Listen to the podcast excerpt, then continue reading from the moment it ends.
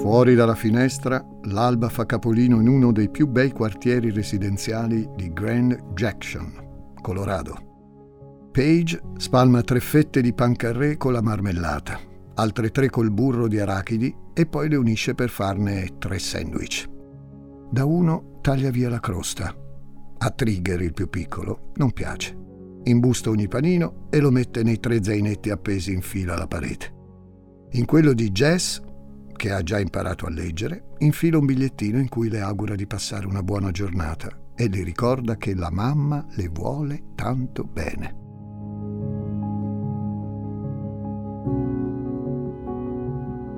Ancora dieci minuti prima di svegliare i bimbi. Paige si infila una camicetta e la allaccia con una mano, mentre con l'altra passa la frusta nella miscela dei pancake. Nel tempo necessario alla padella per scaldarsi, si trucca, correttore, matita, mascara, blush. Il rossetto lo metterà dopo aver salutato i piccoli con un bacio, altrimenti rilascerebbe il segno sulle guance. Poi un colpo di spazzola sui lunghi capelli ramati e un velo di profumo. Mancano ormai pochi minuti. I pancake le vengono belli rotondi e soffici al punto giusto, come sempre.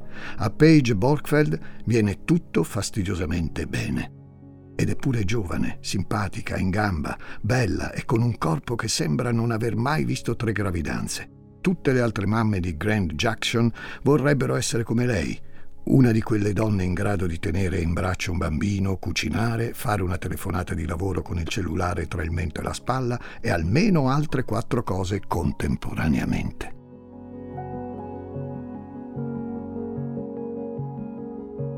Gli ultimi preziosi secondi che Paige può dedicare a se stessa prima di svegliare i bambini li usa per guardare l'agenda.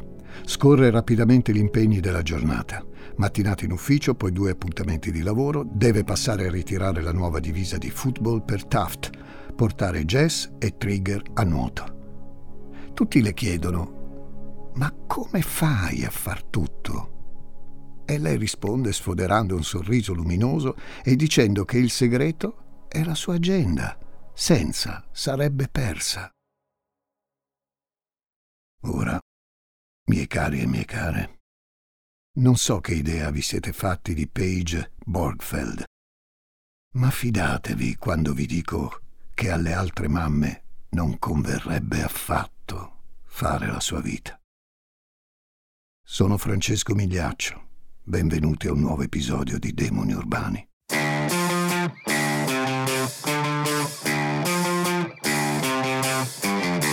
Gli Ascoltabili presenta Demoni Urbani, il lato oscuro delle città.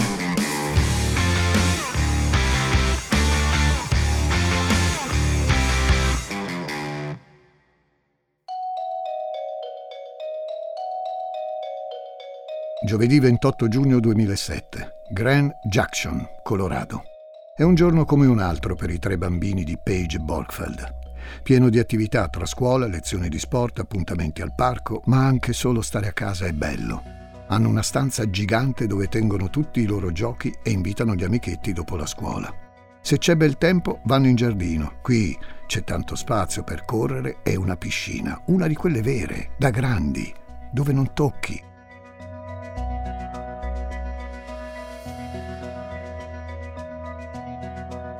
Il loro momento preferito della giornata è sempre lo stesso e arriva alla fine. È quando la mamma viene a dargli la buonanotte e gli rimbocca bene bene le coperte. Non che la tata non ne sia capace, ma non le riesce proprio a farlo come la mamma. Giovedì ventotto giugno duemilasette, un giorno come un altro, anche per la babysitter dei tre fratellini. La routine dei bimbi è molto ricca, anche il suo momento preferito è a fine giornata, quando Paige li mette a letto e il suo lavoro si conclude. Le piace fare la tata per Paige Birgfeld, la donna è di una gentilezza squisita, la casa è pazzesca, per almeno uno o due milioni di dollari, e i bambini sono gestibili. Al massimo capita che ogni tanto Paige esca dopo cena e lei deve solo aspettare che rientri, mentre i bimbi dormono. In questi casi le paga un extra, naturalmente. Anche la tata si è chiesta come Paige riesca a tenere insieme tutto.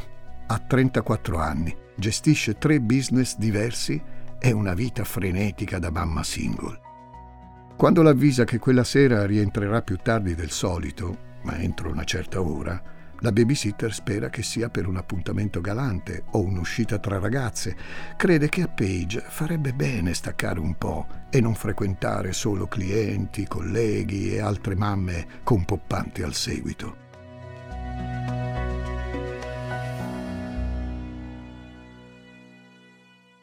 L'orario indicato da Paige passa e lei non è ancora rientrata. La tata si stranisce. Le è capitato spesso di restare più del dovuto ad aspettare i genitori ritardatari in libera uscita, ma con Paige non l'è mai successo. Mai.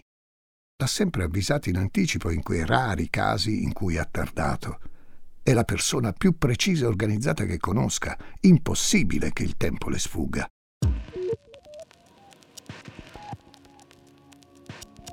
Per un momento la tata pensa che magari quel ritardo è positivo. Significa che è la volta buona in cui Paige si è concessa di essere altro che una soccer mom. Un termine che non appartiene alla nostra lingua. Forse diremmo super mamma. È facile riconoscere una donna che rientra in questa categoria. Appartiene alla classe media e ha bambini in età scolare. Guida una familiare o un minivan. Indossa jeans o leggings con sopra una camiciona oversize lasciata aperta su una canottiera bianca. Ai piedi sneaker alla moda e al braccio l'inseparabile mega borsa, in grado di contenere scorte industriali di salviettine igienizzanti, succhi di frutta e caramelle. I figli delle soccer mom non giocano necessariamente a calcio, va bene qualsiasi attività sportiva, a cui le madri li accompagnano e assistono religiosamente ogni volta. Sono mamme sprint, iperpresenti nelle vite dei figli, super coinvolte nella loro educazione e nel loro benessere. Investono ogni energia per garantire ai propri bambini il meglio, in ogni cosa. Sono la loro priorità assoluta.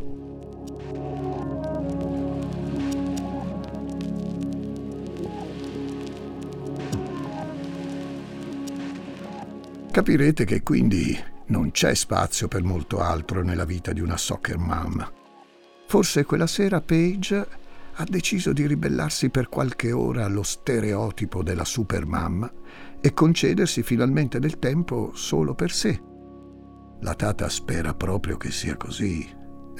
Ridacchia al pensiero di Paige la perfettina che rientra coi tacchi in mano, i capelli scompigliati e il mascara colato sotto gli occhi. Sarebbe divertente.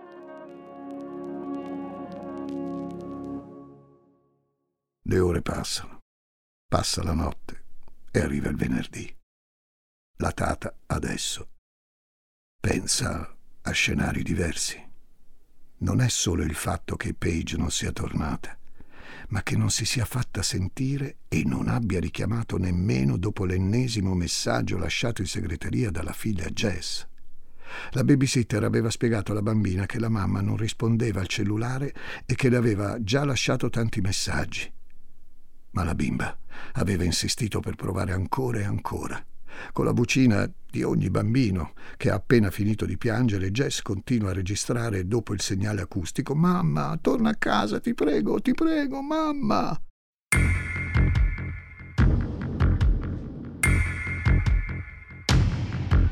La mattina di sabato trenta giugno, Paige non si è ancora fatta risentire.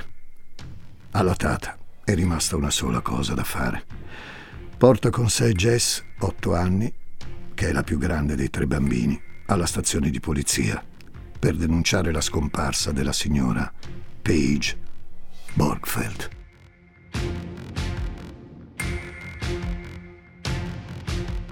Nel primo pomeriggio dello stesso giorno, a Denver, Colorado, Frank Birgfeld, il padre di Paige, riceve una chiamata dagli agenti di Grand Junction. Gli comunicano che sua figlia è scomparsa. «Qui c'è un problema», risponde l'uomo. «È stato commesso un crimine, dovrete indagare su quello, non su una scomparsa di persona». Chiude la telefonata, butta dei vestiti dentro un borsone e si mette alla guida verso Grand Junction, a quattro ore di distanza. Il padre di Paige sembra molto sicuro sul fatto che la figlia non si sarebbe mai allontanata volontariamente. La polizia in questa fase deve prendere in considerazione ogni ipotesi e iniziare a capire chi è Paige Birgfeld. Quel che vedono è una giovane mamma che vive da sola coi suoi bimbi in uno dei quartieri più belli della città. Vedono che è una donna curata e attraente. Magari ha perso la testa per qualcuno e si è fatta convincere a mollare tutto. O si è sentita soffocare dalla difficoltà di essere una mamma single. Quelle case da milioni di dollari, con più bagni che inquilini, possono comunque diventare opprimenti.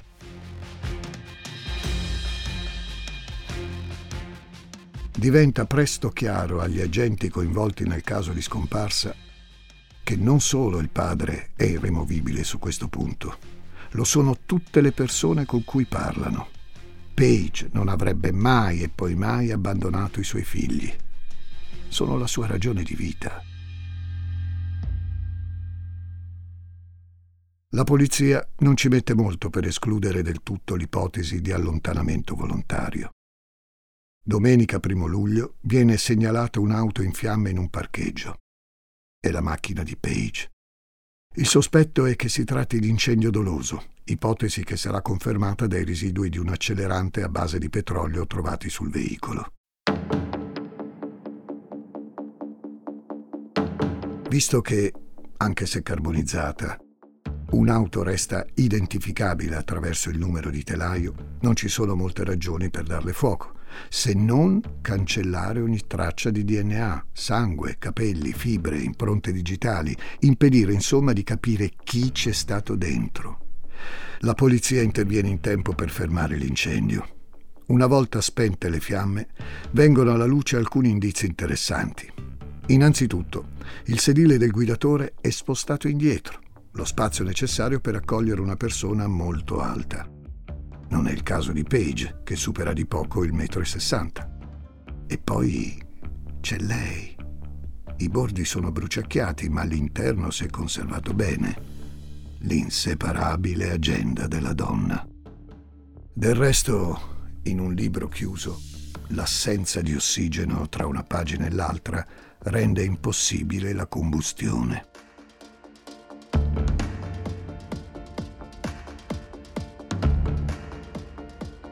ore diciassette, incontro Club delle Mamme. ore otto e quindici, Trigger. ore otto, Finestre. Alcune date sono evidenziate, altre cerchiate con un pennarello. Dei segnapagine colorati qua e là. Gli appunti sono ordinatissimi e molto sintetici, spesso solo un orario abbinato a un nome.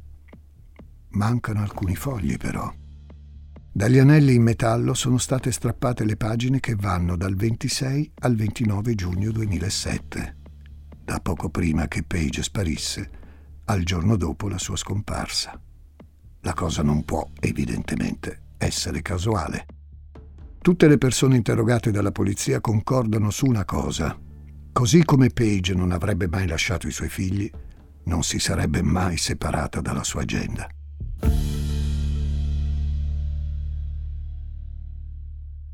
Con la scoperta dell'auto bruciata, gli agenti ripensano alle parole di Frank Birgfeld e non possono che trovarsi d'accordo con lui.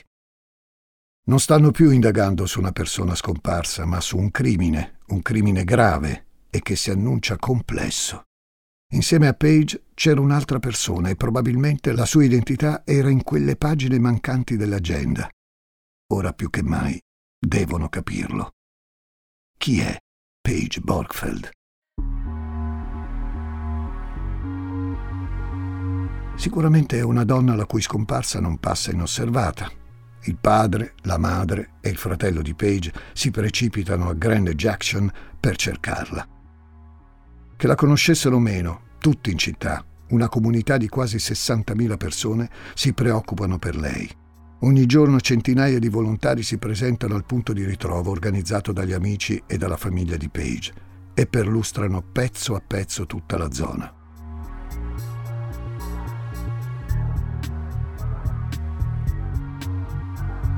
Non è difficile capire perché in così tanti si danno da fare. Paige è una di quelle persone che illumina ogni stanza in cui entra, che ti irradia con la sua luce e ti fa sentire al centro di tutto. In città è amica di molte donne, fa parte di un gruppo di mamme single in cui si danno sostegno a vicenda.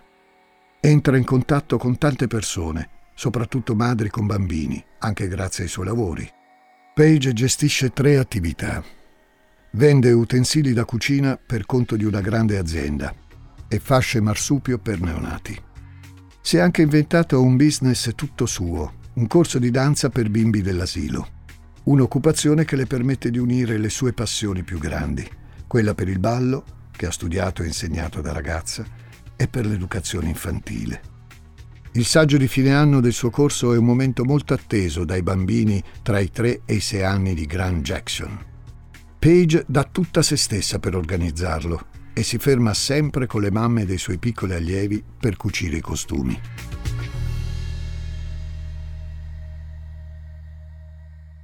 I numerosi volontari che si danno cambio tutti i giorni per le ricerche non sono solo una commovente dimostrazione dell'affetto nei confronti di Paige. Sono una necessità. Grand Junction si trova nella Mesa County, una regione del Colorado che si espande su una superficie di quasi novemila chilometri quadrati. Oltre alla vastità dell'area, a rendere impegnativa la ricerca è la conformazione geografica della zona. Avete mai visto una mesa? Mesa significa tavola in spagnolo e descrive benissimo quelle formazioni rocciose tipiche nei paesaggi del cinema western, che si usavano anche per simulare pianeti sconosciuti nei vecchi film di fantascienza e che hanno fatto spesso da sfondo alle imprese in camper di Walter White nella serie Breaking Bad. Cime piatte e striate che si alzano dal terreno completamente brullo, dalle pareti scoscese, quasi verticali. Le mesa sono tipiche del Messico e della parte sud-occidentale degli Stati Uniti. Si sono formate in migliaia di anni in seguito ai movimenti tettonici che hanno sollevato le rocce. Con il passare del tempo, i massi più deboli sono stati erosi, lasciando in alto le superfici rocciose più resistenti.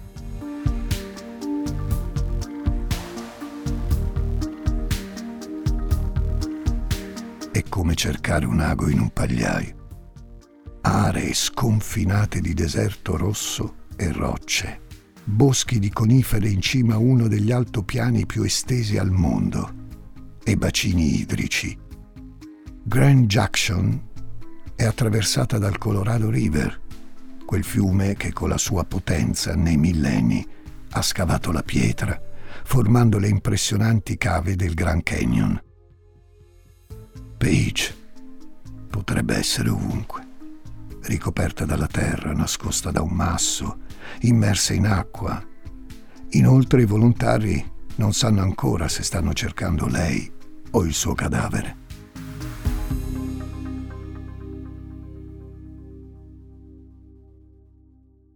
Anche se fosse solo ferita, resistere per più di qualche giorno in quelle condizioni sarebbe improbabile.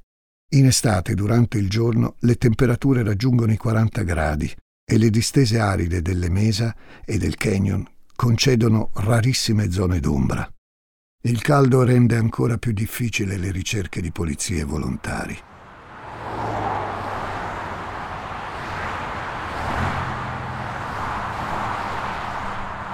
Il sedici luglio, a quasi venti giorni dall'inizio delle ricerche, qualcosa si trova.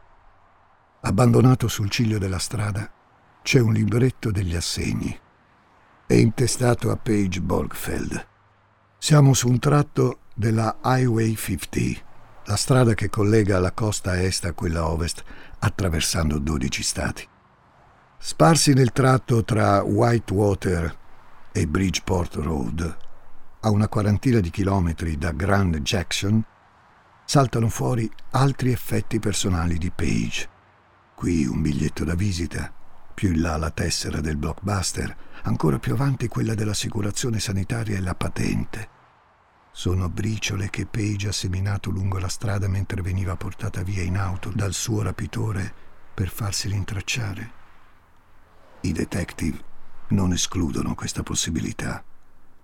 La donna è una sveglia e in qualche modo abituata ad agire razionalmente in situazioni di stress. è una supermamma. Ma dov'è Paige allora? E chi era alla guida del veicolo che se l'è portata via? La polizia, tra testimonianze e tabulati telefonici, ricostruisce la giornata di giovedì ventotto giugno di Paige. L'ultima persona ad averla vista viva quel giorno sembra essere Ron Beigler, un uomo che Paige conosce molto bene. È il suo ex marito.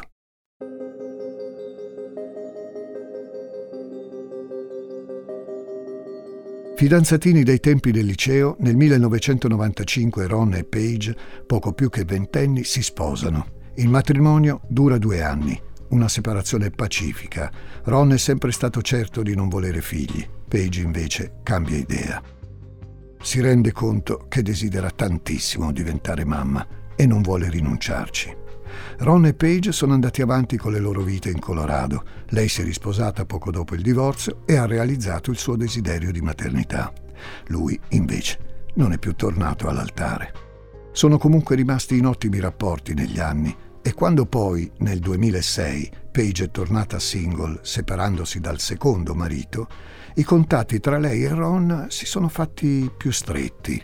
Nel duemilasette riprendono a frequentarsi, con calma e cautela, data la situazione delicata.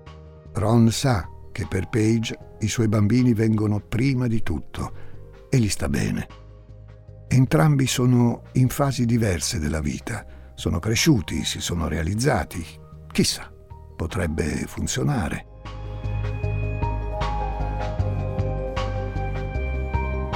Giovedì ventotto giugno si sono visti per un picnic a Eagle, una cittadina del Colorado, a metà strada, circa due ore di distanza, dalle rispettive città di residenza. Ron aveva salutato Paige verso le diciannove. Lei lo aveva chiamato intorno alle ventuno per assicurarsi che il viaggio di ritorno in auto fosse andato bene. Una telefonata frettolosa. Avrebbero chiacchierato più tardi. Ma Paige non richiama più. Ron trova conferma alle sue preoccupazioni quando telefona a casa di Paige invece che sul suo cellulare. E scopre che non è mai tornata. Sabato trenta giugno anche Ron Beigler contatta la polizia per denunciare la scomparsa.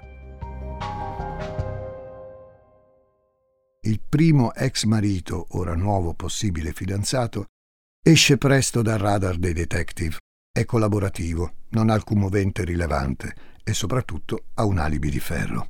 Analizzando i dati del suo cellulare, la polizia traccia gli spostamenti di Ron nei giorni della scomparsa. Non si è mai nemmeno avvicinato a Grand Junction. Le indagini si concentrano allora sul secondo ex marito di Paige, Rob Dixon, un sospettato decisamente più interessante.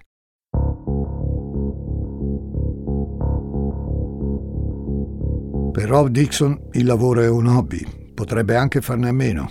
Viene da una famiglia ricchissima ed è molto bravo a spendere. Incontra Paige poco dopo il suo primo divorzio. Nel giro di un anno diventano marito e moglie e iniziano a costruire una famiglia insieme.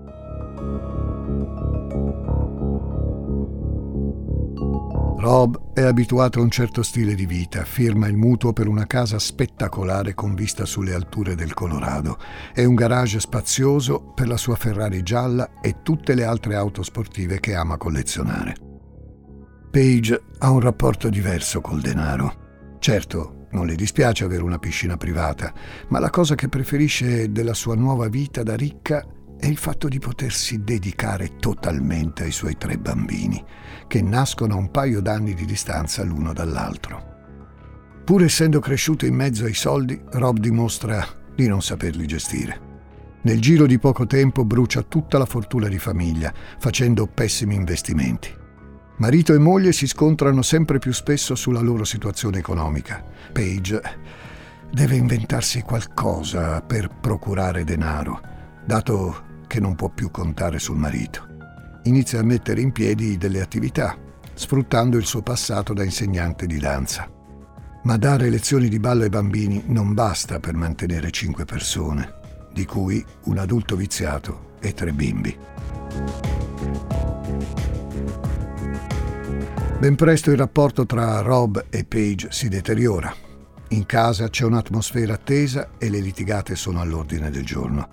Tra il duemilaquattro e il duemilacinque arrivano due telefonate al nove uno uno da parte di Paige, in entrambi i casi per il comportamento violento e le minacce del marito.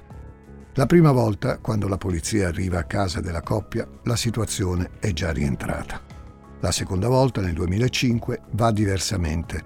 Paige denuncia il marito per aggressione. Lui nega che ci sia stata violenza fisica.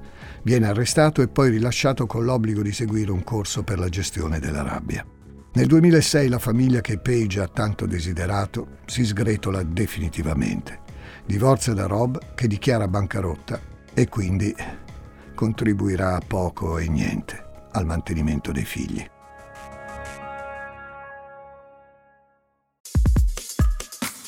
Ciao, sono Intelligenza Artificiale. Per gli amici, A I. Cecilia Zagarrigo mi ha invitato a confrontarmi con Elisa Nicoli, Andrea Grieco, Marco Dixi e tanti altri famosi divulgatori. Gli ruberò il lavoro? Scopritelo ascoltando Intelligenza Reale. Rob Dixon appare ai detective come il colpevole perfetto. Facilità del perdere il controllo, tendenze violente. E poi, quando ci sono di mezzo denaro e custodia dei figli, le separazioni possono diventare molto spiacevoli. Ma non è nemmeno lui l'uomo che la polizia sta cercando. Rob, dopo il divorzio, si è trasferito a Filadelfia e l'analisi del suo cellulare dimostra che non si è spostato da lì nei giorni della scomparsa dell'ex moglie. Chi è stato allora? Cos'è che ancora manca nella ricostruzione della vita di questa donna? I detective non hanno ancora trovato una risposta completa alla domanda più importante. Chi è Paige Birgfeld? Così, mentre i volontari continuano a setacciare le aree desertiche attorno a Grand Junction, la polizia torna a setacciare la vita di Paige. Stanco di vederti arrivare della carne trita quando tu invece hai ordinato un filet mignon? La mia descrizione. Corpo e viso stupendi, bei capelli e denti curati. Modi di fare sensuali, aperta al divertimento. I servizi che offro. Escort, massaggi erotici, ballerina per sessioni private, gruppi, feste e addio al celibato. Disponibilità ventiquattro ore su ventiquattro, sette giorni su sette, in call e out call. Località Grand Junction. Disponibilità per trasferte in Colorado e negli stati vicini solo con jet a noleggio. Contatti Kerry Models incorporated.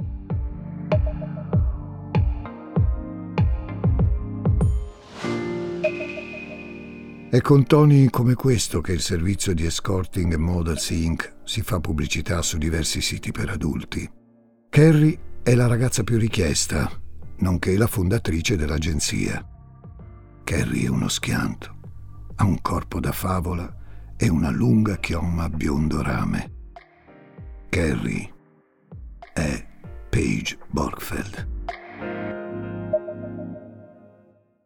Questo è il quarto è il più remunerativo business gestito da Paige, Models incorporated, creato nel duemilacinque. La donna era molto brava e discreta nel gestire l'attività. I detective ne vengono a conoscenza solo grazie al ritrovamento di un secondo cellulare che usava solo per questo lavoro. L'esperienza non le mancava. Negli anni novanta aveva lavorato come spogliarellista part-time in un locale di Denver. Era solo un modo per integrare le entrate tra un lavoretto e l'altro. Alcuni amici molto stretti di Paige a Grand Junction sapevano di Models incorporated.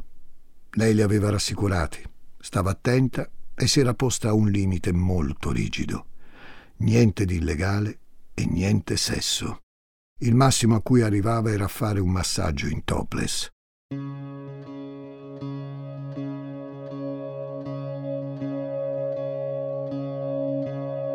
La scoperta apre un nuovo scenario nelle indagini, ben più intricato e pericoloso. Il limite che Paige si era posta andava bene a tutti i clienti? Qualcuno magari voleva di più. E se fosse stata Paige ad aver deciso di superare il limite ogni tanto? Se fai un'eccezione per un cliente una volta, la pretenderà anche la seconda.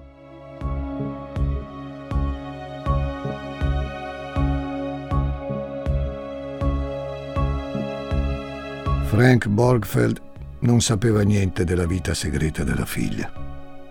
Non la giudica. Conosce la persona che ha cresciuto e tanto gli basta.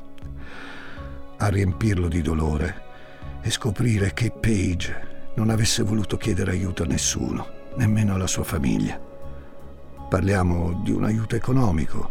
Facendo i conti è facile intuire perché a Paige servisse quel quarto lavoro. Con il divorzio dal secondo marito, a Paige era rimasta la grande casa da sogno insieme a un mutuo da incubo, sui seimila dollari al mese. Il padre dei suoi tre figli contribuiva al loro mantenimento con cinquecento dollari mensili, cifra stabilita in base alle sue disastrose condizioni finanziarie. I corsi di danza e le fasce per neonati non bastavano neanche lontanamente per coprire tutte le spese. E Paige era determinata a garantire ai suoi figli lo stile di vita a cui erano abituati. Ne avevano già viste troppe durante il divorzio burrascoso. Voleva dargli un po' di serenità e stabilità, finalmente.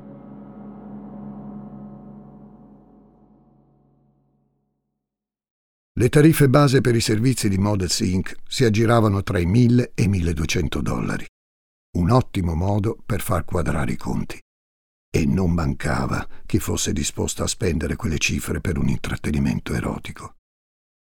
Grazie al cellulare di lavoro di Paige, la polizia non ci mette molto a trovare la sua lista di clienti e a fare una scrematura tra quelli che l'avevano contattata il ventotto giugno. Si arriva a una rosa di sette nomi, in cui spicca quello di Lester Jones, un uomo di cinquantacinque anni che fa il meccanico in un'officina di Grand Junction. Il giorno prima della scomparsa, Jones aveva provato a prenotare un appuntamento con Paige. Non era tra i clienti preferiti, metteva a disagio tutte in Models incorporated, come confermato da un'amica e collaboratrice di Paige. Aggressivo, prepotente, Jones voleva molto di più dei servizi offerti da Paige e glielo aveva fatto intendere chiaramente. Inoltre l'uomo ha una fedina penale sporca. Negli anni novanta ha scontato tre anni in prigione per un'accusa di rapimento e aggressione sessuale nei confronti della ex moglie. Infine, l'officina in cui lavora Jones è proprio dall'altra parte della strada rispetto al parcheggio dove era stata ritrovata l'auto di Paige in fiamme.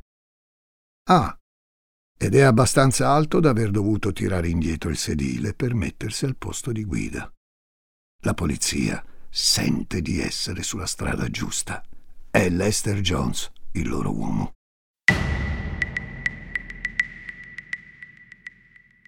Il cinque luglio duemilasette Lester Jones viene contattato dagli agenti di Grand Junction. Nelle due ore e mezza di interrogatorio si mostra disponibile, acconsente a fornire le sue impronte, si lascia prelevare un campione di D N A e non ha alcun problema a consegnare le chiavi della sua auto per ulteriori accertamenti. Brutta storia la scomparsa di quella giovane mamma. Gli dispiace, anche se lui non la conosce.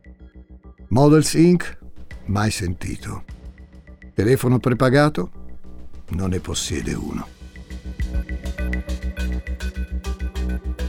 Questo dettaglio interessa molto agli agenti, dato che il giorno in cui Paige è scomparsa ha ricevuto una serie di chiamate da un telefono di questo tipo, un numero non salvato in rubrica. Durante un'ispezione a casa di Jones e sul suo posto di lavoro, gli agenti trovano un reggiseno, una tanica di benzina, preservativi, Viagra e la confezione di un telefono prepagato lasciata nella spazzatura. Dalla scatola risalgono a dove è stato acquistato e richiedono i video di sorveglianza del negozio. In uno di questi, alla cassa si vede chiaramente Lester Jones intento a comprare lo stesso tipo di telefono prepagato usato per contattare Paige. Indossa esattamente gli stessi abiti che porta durante un interrogatorio con la polizia, anch'esso videoregistrato, come da procedura.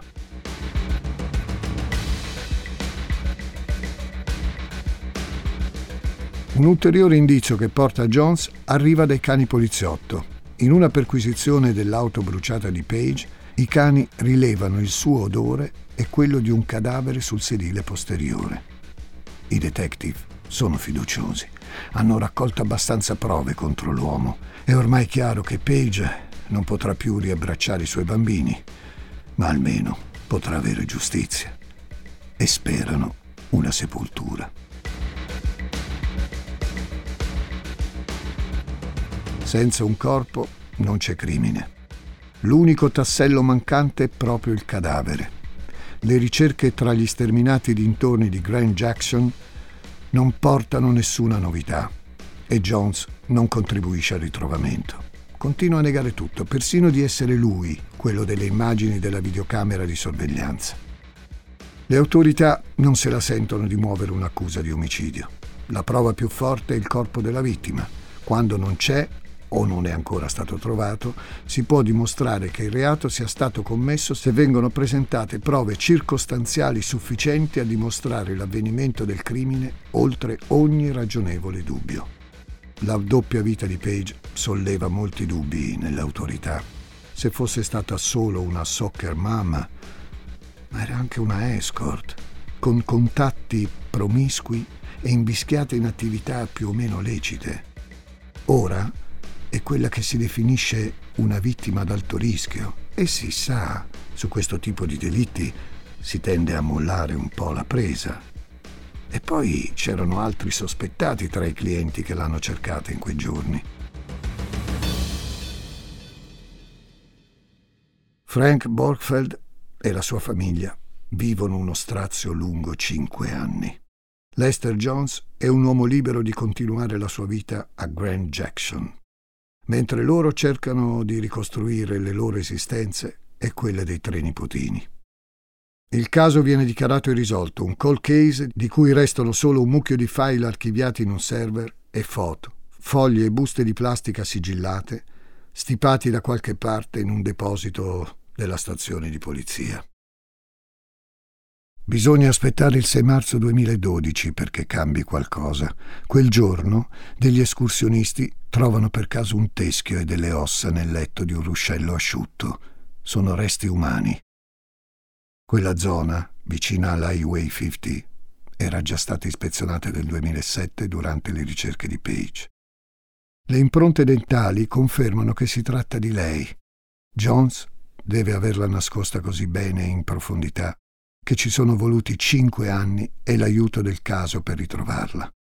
Frank Birgfeld, ora, può finalmente riportare a casa sua figlia. L'analisi delle ossa non chiarisce come Paige sia morta, apre solo a delle ipotesi. La mascella è rotta, potrebbe quindi essere stata picchiata. Attorno al cranio ci sono dei resti di nastro adesivo, usato probabilmente per chiudere la bocca. Il rapitore di Paige la voleva completamente soggiogata. Ogni centimetro del suo corpo doveva appartenergli ed essere sotto il suo controllo. Jones forse aveva superato con la forza quel limite che Paige aveva fissato con i clienti.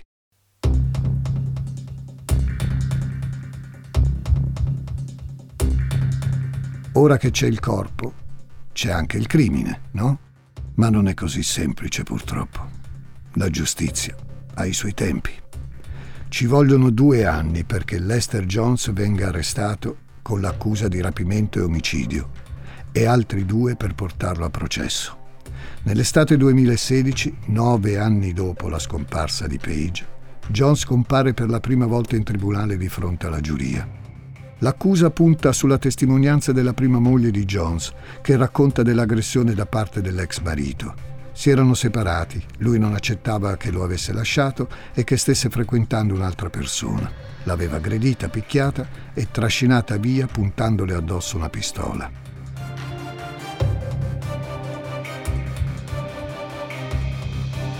La giuria assegnata al caso dibatte per ventidue giorni. Certo, Jones è un uomo violento, fissato con il sesso e il controllo sulle donne, ma non si sa come Paige sia morta. C'erano altri clienti nella rosa iniziale dei sospettati e poi una soccer mom che fa la escort Chissà cos'altro potrebbe avere da nascondere. Sappiamo davvero tutto su Paige? Gestiva altri traffici loschi? Il nove settembre duemilasedici il processo viene annullato perché la giuria non raggiunge un voto unanime.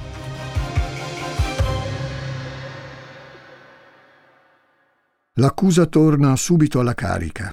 Richiede un secondo processo che inizia il ventuno novembre duemilasedici. Al banco dei testimoni c'è anche Jess, la figlia più grande di Paige. L'ultima volta che ha visto sua mamma aveva imparato da poco a leggere e a scrivere. Ora sta per finire il liceo. La sentenza questa volta arriva in fretta, il ventisette dicembre dello stesso anno. Lester Jones viene giudicato colpevole di rapimento, omicidio di primo grado, concorso in omicidio e omicidio di secondo grado.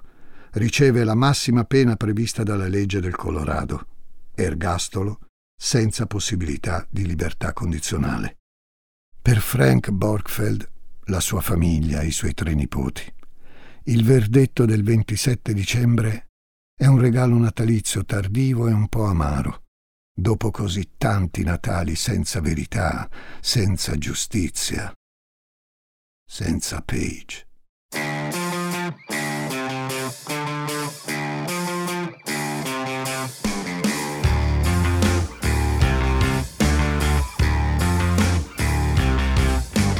Demoni Urbani è una serie originale degli Ascoltabili a cura di Gianluca Chimienti e Giuseppe Paternò Raddusa, condotta da Francesco Migliaccio.